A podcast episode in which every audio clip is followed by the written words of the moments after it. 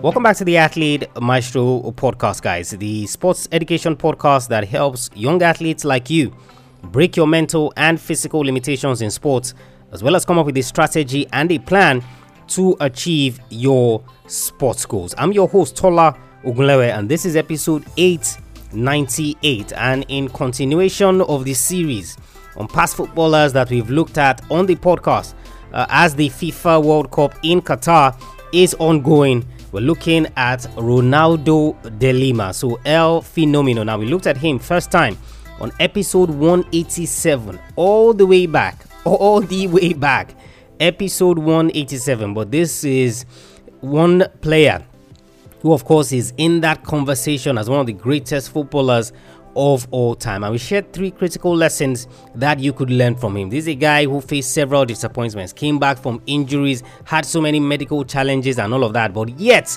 he was still able to do the business, get the job done, and of course, secure his place in the annals of history as one of the greatest footballers of all time. And like I shared on my Instagram page, guys, if you are watching the FIFA World Cup currently in Qatar, whether you're a footballer or not, don't watch it as a fan. Go to my Instagram page, you see the lessons that I shared on how to make the best use of the FIFA World Cup that is ongoing. I see, it's from learning from athletes like this who have done it before you, who have excelled, who have had the success that you are chasing, right? That is the only way that you are going to get to the point where they are because that is your goal to become an elite athlete. So it's another select edition. Flashback this time to episode 187 with Ronaldo de Lima.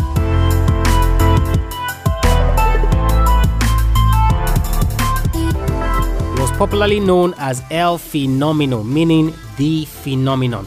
Brazilian superstar Ronaldo is a former professional football player who represented some of the most illustrious clubs in world football like PSV Eindhoven, Barcelona, Inter Milan, and Real Madrid, just to name a few. He was born 18 September 1976 and had to drop out of school to pursue a career in sports. He started his career at Cruzeiro in Brazil and led his team to their first Brazilian Cup championship in 1993. A year later, he was on a plane to the United States with the Brazilian squad for the 1994 World Cup. Brazil won the World Cup and was a perfect learning experience for him as he played no part. He joined PSV from Cruzeiro and set the Dutch league alight. His performances earned him a move to Barcelona in Spain, where he scored 47 goals in 49 games in his single season in Spain, an unprecedented achievement at the time. Inter Milan came calling and he didn't disappoint either. However, in Italy, Ronaldo suffered a devastating knee injury, which meant he barely played football for two and a half years. That didn't stop him from propelling Brazil to victory at the 2002 World Cup, where he was also the top scorer. All in all, he scored 62 goals in 98 appearances for Brazil, second only to the legendary Pelé. He won two World Cups, three World Player of the Year titles. He also scored 15 goals at the World Cup, which is second only to Miroslav Klose and is one of only two players to break the world transfer record twice. Today is your mentor, guys, and here are three lessons that I want you to learn from this Brazilian legend. Now, it's always easy to forget the Brazilian Ronaldo. That's because of Cristiano Ronaldo. But there was only one Ronaldo, and I still believe that there is only one Ronaldo. And this is the Brazilian Ronaldo. This was the guy who set football alive. You see the skills that Messi the skills that Ronaldo, Cristiano Ronaldo, and the goals that they score, and everyone is always in awe. But this is 2018, and these guys have been doing it years for a while. But you see, in 1997, it was unprecedented, it was unseen, it was something that was unbelievable at the time to score 47 goals in 49 games, which was something that nobody had ever seen before. And that in itself makes it more special. Before I head into the first lesson, that I want you to learn from Ronaldo today. I want to share you, with you a few quotes that some of his peers have said about him. You know, just so that you understand or you see the level at which this guy operates. And what he was able to achieve in sports and how even his own teammates revered him in the world of football for everything that he was able to do. Now, his coach at Barcelona, Sir Bobby Robson, said this about him. said Ronaldo could start from the halfway line and the whole stadium would ignite. A current would course through the stands. And that was from his former coach at Barcelona. Former Real Madrid technical director was also a former Real Madrid striker, Jorge Valdano, said he was not a man, he was a herd.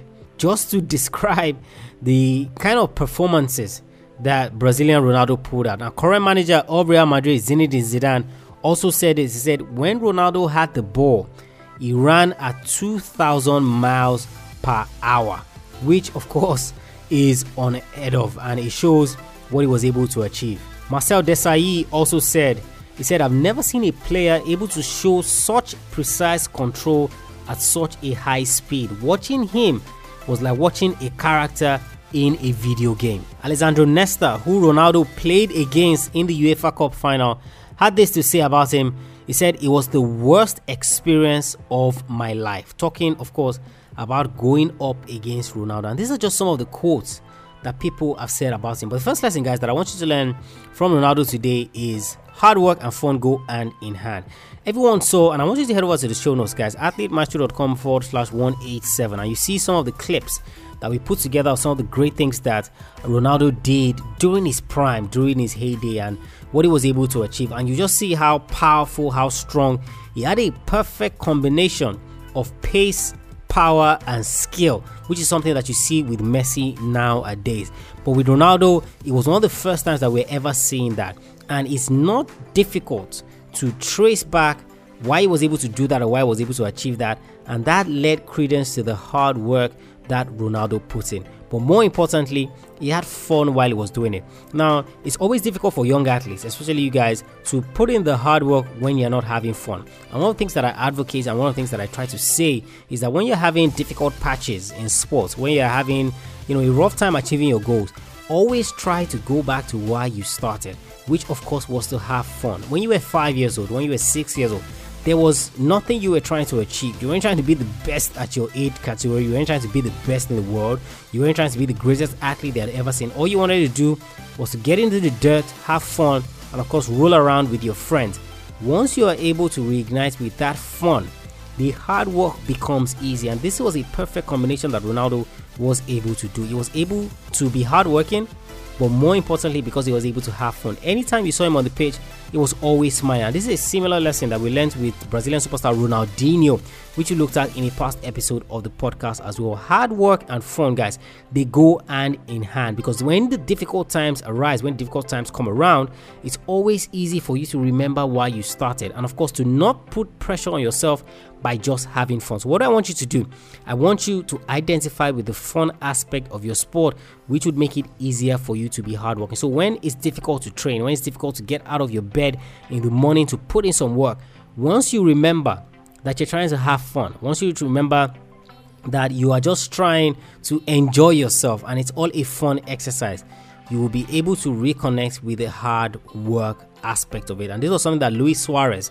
Liverpool legend, of course, currently plays for Barcelona as well, said time and time again. He said, When I'm out on the pitch, I don't think of how many goals I need to score. I don't think of the trophies that I need to win. All I am out there doing is I'm remembering myself as a little boy, just having fun playing football. Hard work and fun go hand in hand, guys. The second lesson that I want you to learn from El Fenomeno today is disappointment should never be an excuse. Now, 1996, Ronaldo was at PSV, absolute terror in the world of football. Andy May move to Barcelona in Spain, scored 47 goals in 49 games. Absolute beast. Inter Milan president Massimo Moratti literally broke the bank, a world record at the time, 20 something million, to get him to Inter Milan. He gets to Inter Milan, wins the UEFA Cup, sets the Italian league alight. Now, you know that the Italian league is known for its physicality. Ronaldo literally blew those guys apart. And head over to the channels, guys, athletemaestro.com forward slash 187. You see some of those clips there. But guess what? 1999-2000 season, Ronaldo suffers a devastating knee injury. He tore all the ligaments in his knee, which is similar, of course, to what happens when he tear my anterior cruciate ligament. But you see, Ronaldo tore all his ligaments in his knee. Now, you know something that's interesting about the 1999 part of it. This time, they still used to do open knee surgery, which means they will slice your leg open and literally open your knee from the front to fix it, take out your patella and all those things and put it back together. Nowadays, the surgery that I had was a keyhole surgery, you know, so where they just make little incisions on your knee and then they through the keyhole, that's where they repair what they need to repair.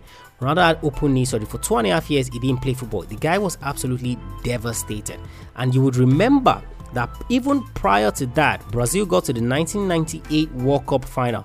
Ronaldo had been devastating throughout the competition only to get to the eve of the final. And of course, the conspiracy theories about this, and I'm sure you guys have heard about this as well, was that he suffered, he had a convulsion the night before the game against France in the 1998 World Cup final.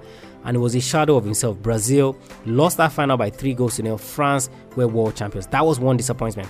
Okay, he finishes that, heads over to Italy, lies the Italian League apart, wins the UEFA Cup, suffers a devastating knee injury, was out for two and a half years. Now, the next World Cup was in 2002. Ronaldo did not play a part in the qualifying series for the World Cup because he was rehabilitating and he was injured. So you can imagine how devastating that would be. But guess what? He got to the World Cup and all of those disappointments, he put it aside and went to work on the goal that he was trying to achieve, which was to win the World Cup. Disappointments, guys, should never be an excuse. Now, Ronaldo could have been disappointed and he could have said, hey, the disappointment I suffered in the past are going to consume me. I had um, a convulsion on the eve of one of the greatest games ever, the World Cup final. I didn't win the World Cup. Okay, good. I make a recovery, get to Inter Milan, playing great football, and then I suffer a knee injury that keeps me out for two and a half years. He could have relied on those disappointing moments, guys. But guess what? He went on to not only be the top scorer in the 2002 World Cup, he was the best player in the World Cup, and of course, he won that elusive World Cup title that he wanted. Disappointment, guys, should never be an excuse. And the final lesson that I want you to learn from him is greatness demands consistency. Now, in the intro, you'd have heard where I said that Ronaldo is one of football's most apt what ifs. And that what if is what if he was fit at the peak of his powers? What if he was consistent? At the peak of his powers, what if he didn't like to party so much? What if he washed his weight better? What if he took training more seriously because of course there were news and stories that Ronaldo of course didn't like training just like to perform on the day.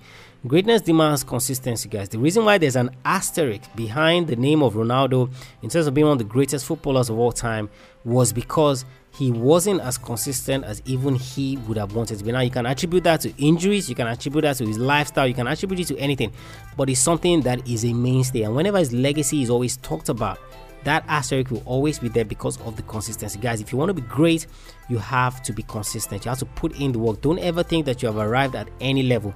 Always consistently put in the work time and time again. The three lessons I want you to learn from Brazilian Ronaldo, guys. Hard work and fun go hand in hand.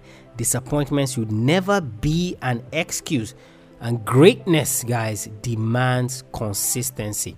And finally, Ronaldo says, of course, when he was able to overcome all of his disappointments to achieve the core goals that he set for himself, he said, My happiness and my emotion are so great that it's difficult to understand. I've said before that my big victory was to play football again, to run again, and to score goals again. More than anything, it's a victory for the group the whole team ran and battled and helped each other. No individual conquest can beat what the group has achieved. This was what he said after Brazil won the 2002 World Cup final after he had been out injured for close to 3 years and made a return to help Brazil to win the tournament was the highest goal scorer and was the best player in the tournament. The one and true Ronaldo guy.